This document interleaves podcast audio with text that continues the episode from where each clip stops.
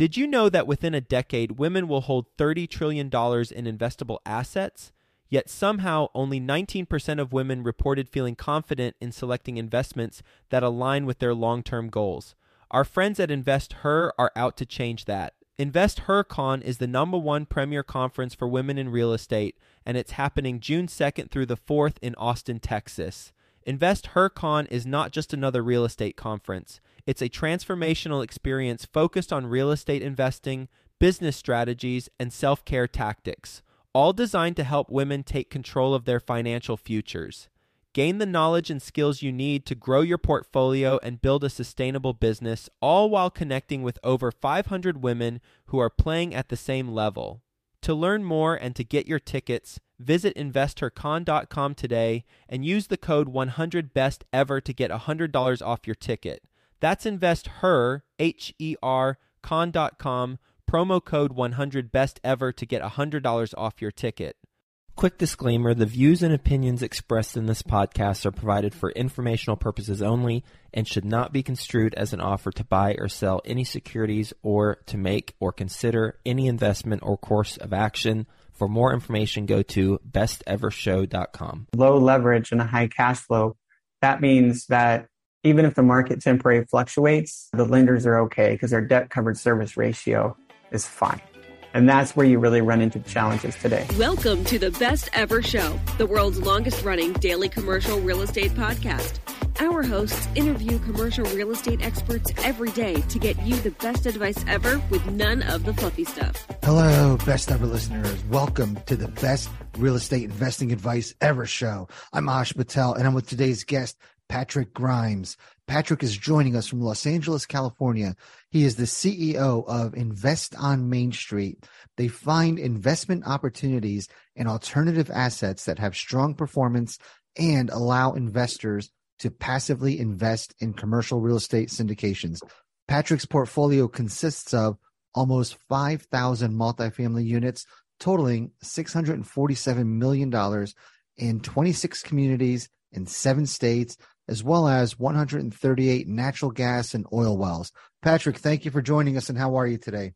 Glad to be here, Ash. When I first started in this journey, I'd been tuning into this podcast fairly frequently. So glad to be on the other side of it.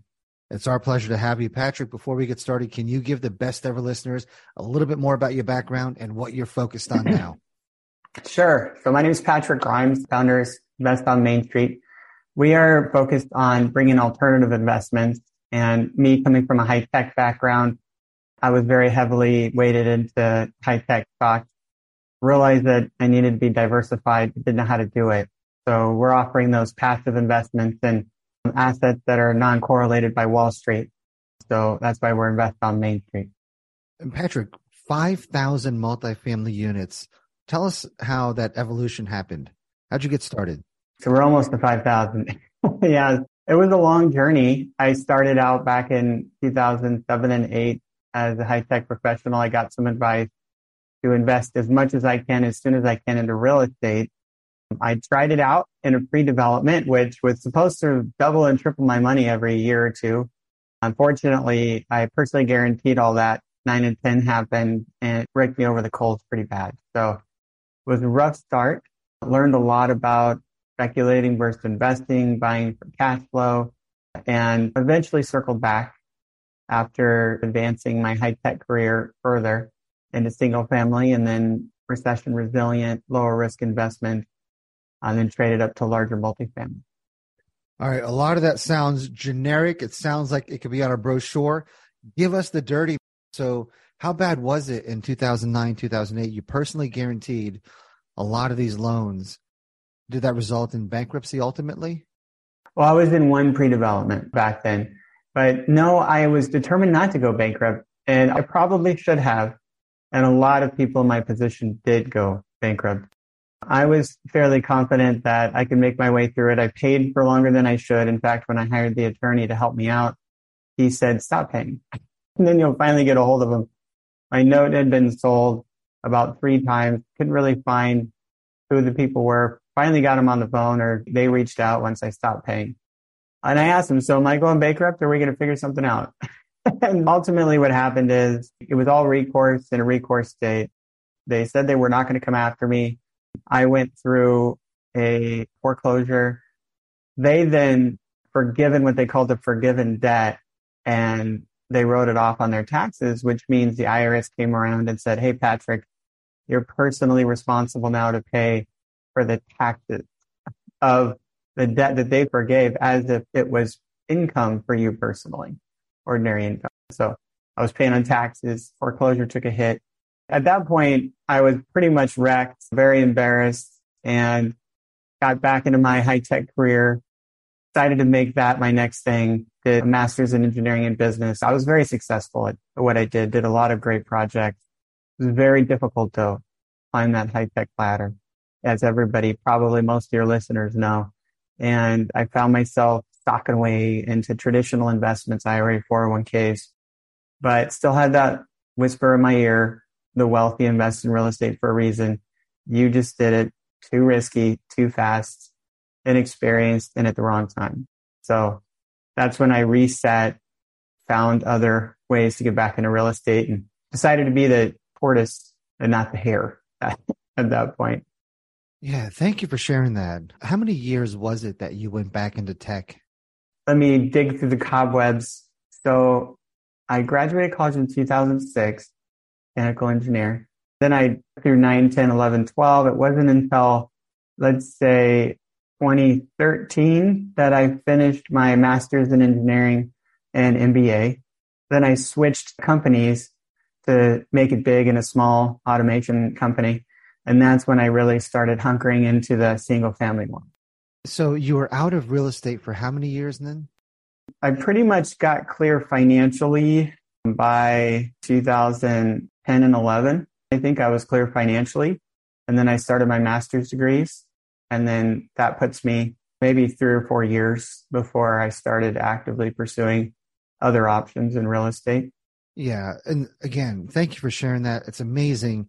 You knew that you had to get back in real estate, but you did what you had to do for the time being. You got further educated and started going up that corporate ladder. And then when the time was appropriate, you got back into real estate. So amazing story. And then give us the run. So you started investing in single family homes, something a little bit safer. And how did that epic rise come about? Well, I tend to be a bit of an analyst coming from the machine design space. And I did a lot of research throughout the investing world.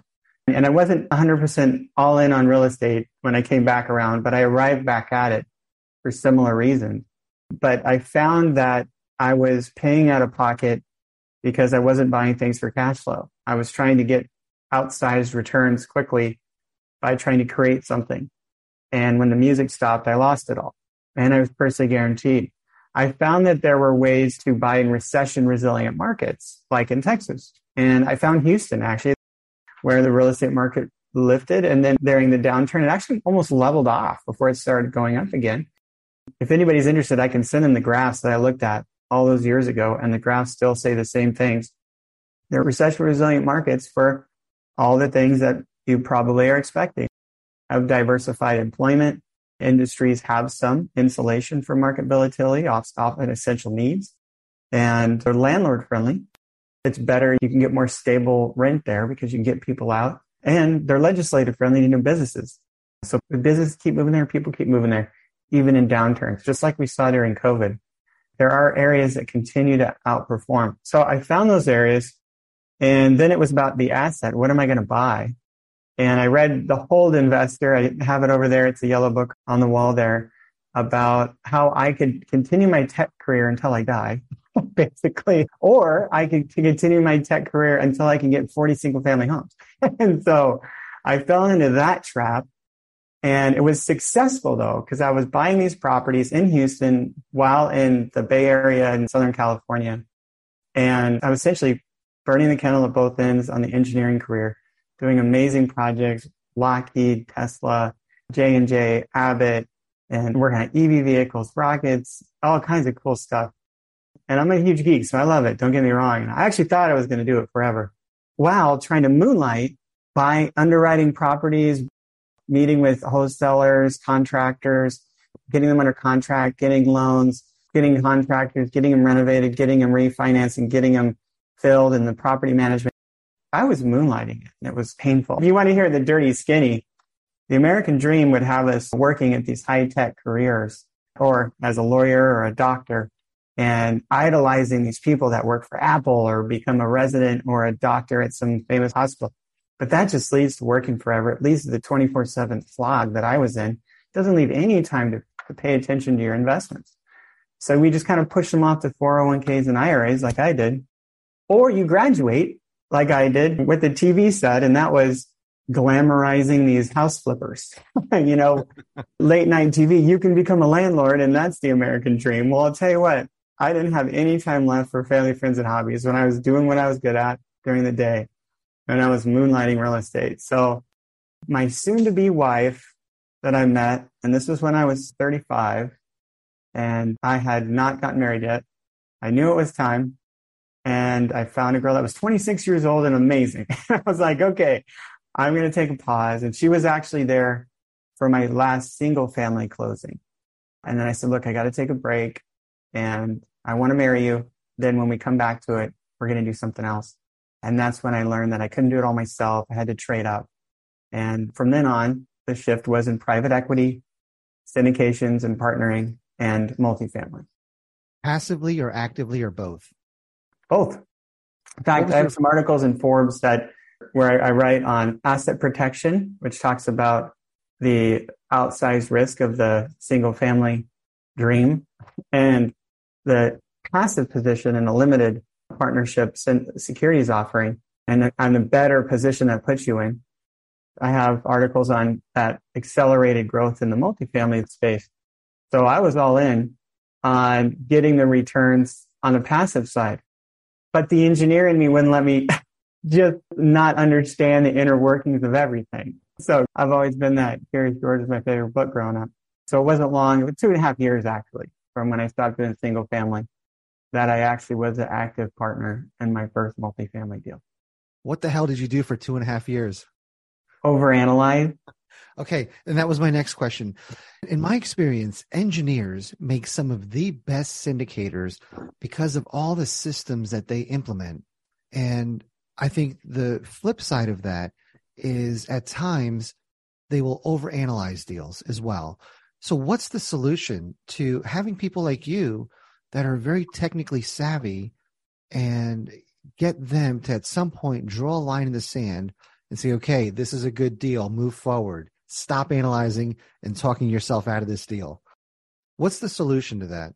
Well, I had it in both ways. I actually did a podcast on the Do Zone where the guy just poked at me for being an analysis paralysis guy for a while. But I had a double whammy where I had lost it all. I had gone through this incredibly painful financially and emotionally experience. And it was scary already. So I had already lost it all one time in addition to being an analyst and an engineer. And I had done most of everything on my own. I had tried to be the expert in engineering.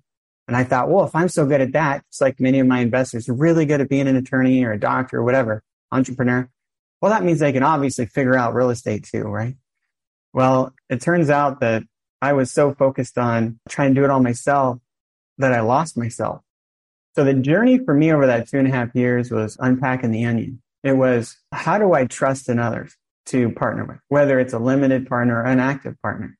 In order to scale this, I need to find somebody in new asset classes, alternative investments that have been doing it for decades successfully, have been through the downturn, understand the conversations and the questions I'm asking because they've felt that defeat and come out of it. And can build a portfolio to last. I need to find those kind of people actively or passively. And that took a long time.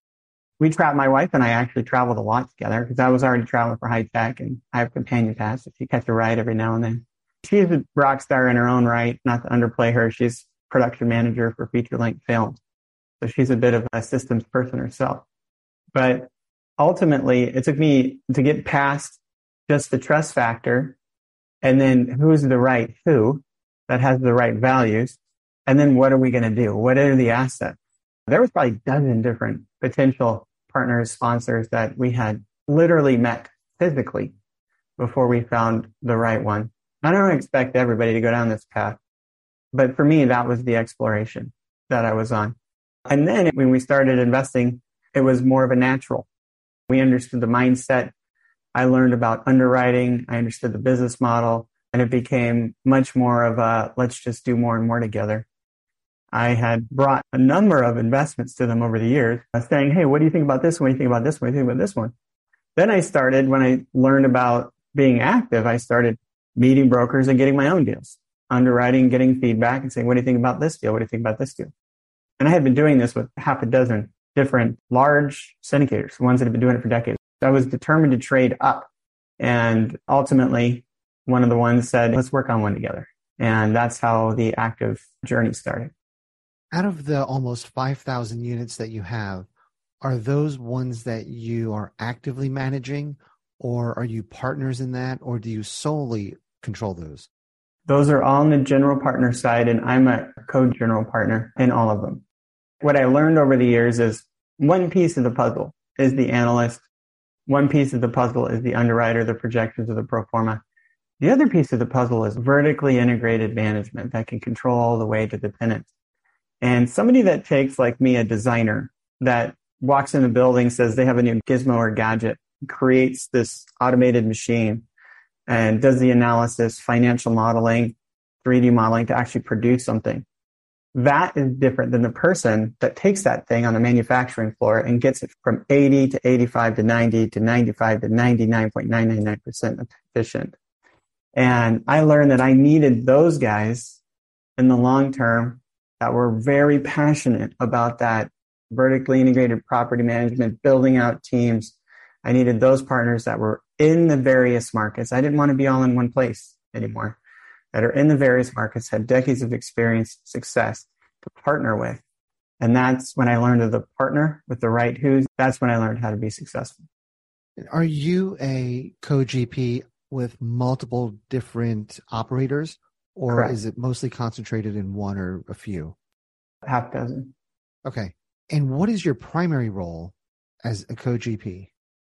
I've done a little bit of all the roles deal finding and underwriting. Asset management is perhaps not my strong suit, but I play a role in making sure that the properties are meeting the projections and pro formas. I tend to work with others that are very passionate on the property management side.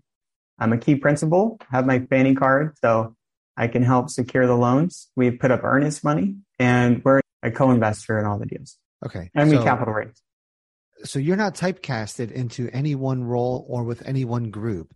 You go where the opportunities are. Yeah, and I think that comes out in this next example on the multifamily side. There's a lot of different flavors. Really great deals come in different shapes and sizes with different partners. On the diversified energy side, obviously I haven't been drilling oil and gas wells for my whole life. My great grandfather did, and it's in the family, but I haven't. So partnering with operators that are heavy in that space that have a track record. And then in the recessionary acquisitions fund that we're launching now, we're finding incredible assets that are way undervalued, like deals we saw in 2009 and 10 that I wasn't able to swoop up. And So there's a number of partners on that side in different markets that are able to help chase those down, a little bit like whack-a-mole. When you find them, they disappear to help chase those assets that are steeply discounted, which we're finding.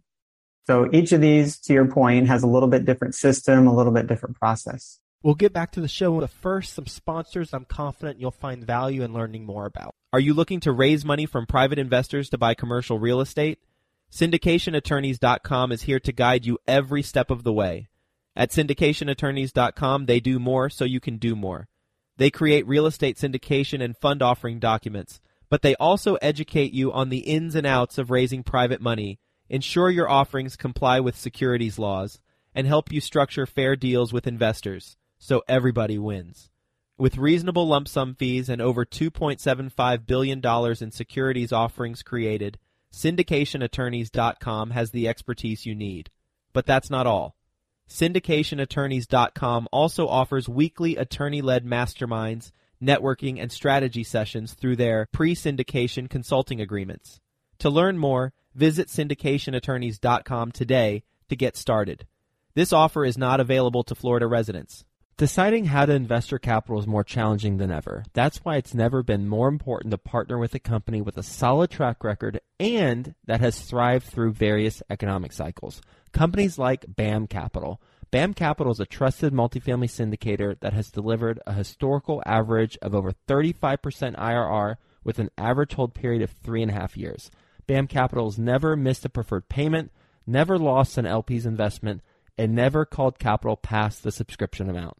BAM Capital is currently raising capital for a fund designed for accredited investors, targeting a 15 to 20% IRR and a 2 to 2.5x equity multiple to its investors over a 3 to 5 year hold period. If you're an accredited investor and you want to learn more about multifamily investment opportunities with BAM Capital, visit capital.thebamcompanies.com. Again, that's capital.thebamcompanies.com thebamcompanies.com. Patrick, we've had a great run of many years. Arrow went up and to the right, and that's not the case today. Can you give us an example of some lessons learned on deals that you're involved in that maybe paused distributions or didn't meet the pro forma expectations and really the lessons learned from that? Right. For example, having lost everything in real estate once, I was very cautious going into debt products. So I'm happy to say that all of our deals, the 26 acquired assets on the real estate side have all had either long-term fixed interest or interest with rate caps. They were all stress tested to be able to ride out the downturn, meaning that we had break-even occupancies well below where we saw them fall in past recessions. And we keep six to eight months in reserves on the sideline so that if some natural disaster were to happen, we could ride it out along with insurance. Now, with all that said, some of those things have happened. After COVID, we had delinquencies rise. Places like Atlanta and Houston, all of a sudden, when people stopped getting free rent, they decided not to pay. And that happened on a mass scale to the point where we used to be able to get people out in a month if they didn't pay. It's three and four, and in one case, almost six, where we're struggling to get somebody out. So that slows us down. We are cash flowing on the asset, or we are reducing distributions on many of the assets because of the slowdown, but just getting people out during COVID has caused some slowdown. We have reached our rate cap on all our assets, which is great, meaning that if we weren't fixed interest, we're now not exposed to any further increases in interest rates, which is part of the underwriting. But also we saw insurance rates go up. Some carriers are leaving areas altogether. So it's a little bit of a dance we're playing where sometimes we'll get a 10% insurance increase, a 20 or 30 in some areas, and then we're out shopping. So the compounding effect of these things means that even though we bought for very strong cash flow and, and we conservatively projected, and we're still realizing dramatic rent growth in the markets that we're in because we bought in markets with significant influx of people and rent growth, we're a little bit flatlined at the bottom level for now because of the delinquencies and the insurance going up, as well as much of the rent growth that we created through the value add was consumed by our interest rates rising to hit our cap. At this point, I'm happy to say we're on our way out of that, but it did probably set us back about six months, maybe a year in a property or two in our performance. It did set us back on the timing because we just can't get people out to renovate and we're working on that now. So I'm doing cash for keys in some cases.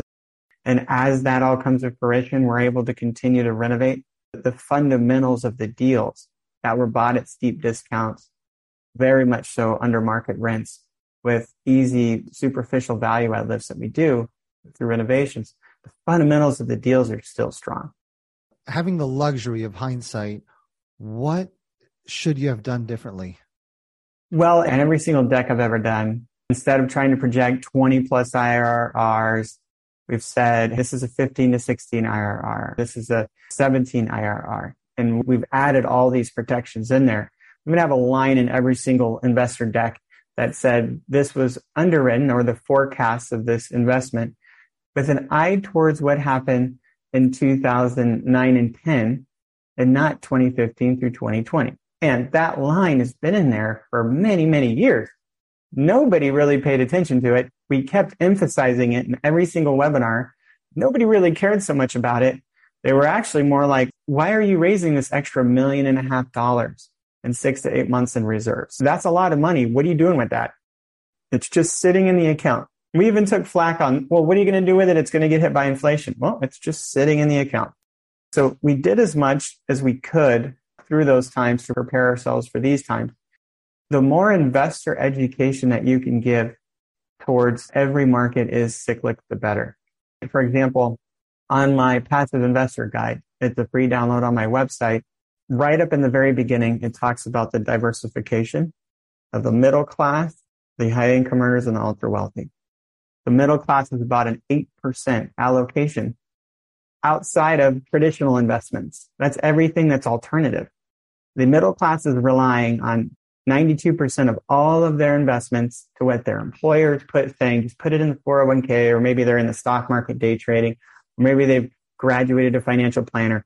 All of that, 82% is all in the cyclic tax inflation hedge space. But the high income earners are at 25 and the ultra wealthy are at 50 and alternative investments. That's private equity, business equity, and real estate. So I like to educate people all along.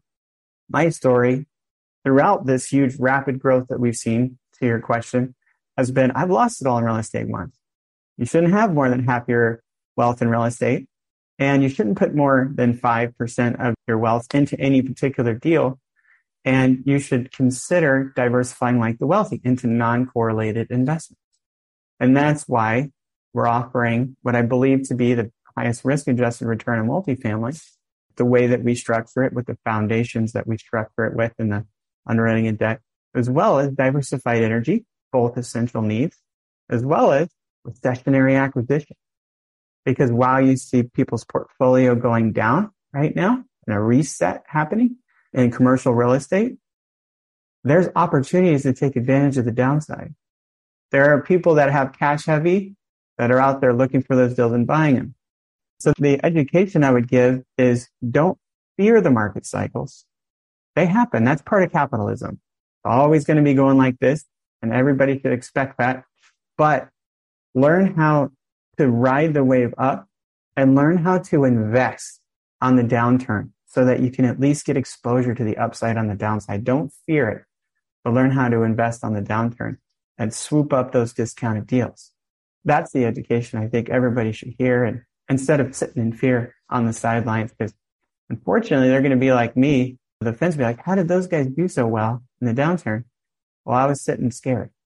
So if I'm hearing this correctly, the answer to my question, what would you have done differently, having the luxury of hindsight, is you would have taken the time to educate your investors on market cycles, how to prosper in down cycles. Right. How to diversify in the yeah, upswing, yeah. and then how to position yourself to win from a downturn. So you've hit your rate caps when do those expire? And you've got over half a billion dollars of AUM. And we've seen the articles on what rate caps are costing going forward. What's the plan for that? There's a lot of debate. In fact, I was just at a mastermind over the weekend. We were all discussing rate caps. And two thirds of the rate cap, to be clear, is just volatility risk. It's uncertainty.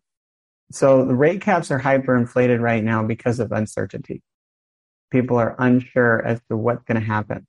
Now that the debt ceiling, which I'm not sure when this will air, but we just learned the debt ceiling was opened up, that relieves some of that. It's kind of a little bit of a pressure valve. And right now there's going to be treasuries issuance, which allows the government to start spending again. The probability of another rate increase this month is about 20%. You know, that's a really good sign. And that's what the market's reflecting. It may happen in July. But the Fed is certainly starting to taper their rhetoric. We had a crazy jobs report that sent the market soaring, and that's not what the Fed wanted. So that's just on the surface. However, if you look at the net jobs, it's not that good. The different indicators, in fact, if you look at the likelihood of a rate cap, it's only 20%. And that's because that created a lot of jobs, but the net job loss has not been high. And that was a relief to the Fed. So there are lots of ways to look at these numbers and there are ways that are perpetuated in the news. But right now, if that was the case, then why wouldn't the probability of an interest rate increase be 100% for July? Simply isn't because the Fed is looking at more than just one index, which might skew it. Now, I'm not saying it won't happen or it will happen. I was just going to share a little bit of the banter that we have between the syndication community. Most of pretty much everything that we closed on prior to last year was fixed, Fannie and Freddie. And it wasn't until last year that we found a lot of challenges with Fannie and Freddie in both the loan to value and the interest rates.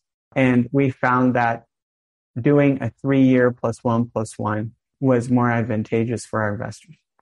And even the cost to pay for the rate caps and the cost to increase the rate caps down the road is more advantageous than what it was costing to get the Fannie and Freddie. So for the most part, we do have another two years before we're up for a renewal. And within those loan terms, it was a three plus one plus one across the board. Now, the strategy to be well capitalized and well capitalized, that means we have the money available to purchase an extension on the interest rate cap.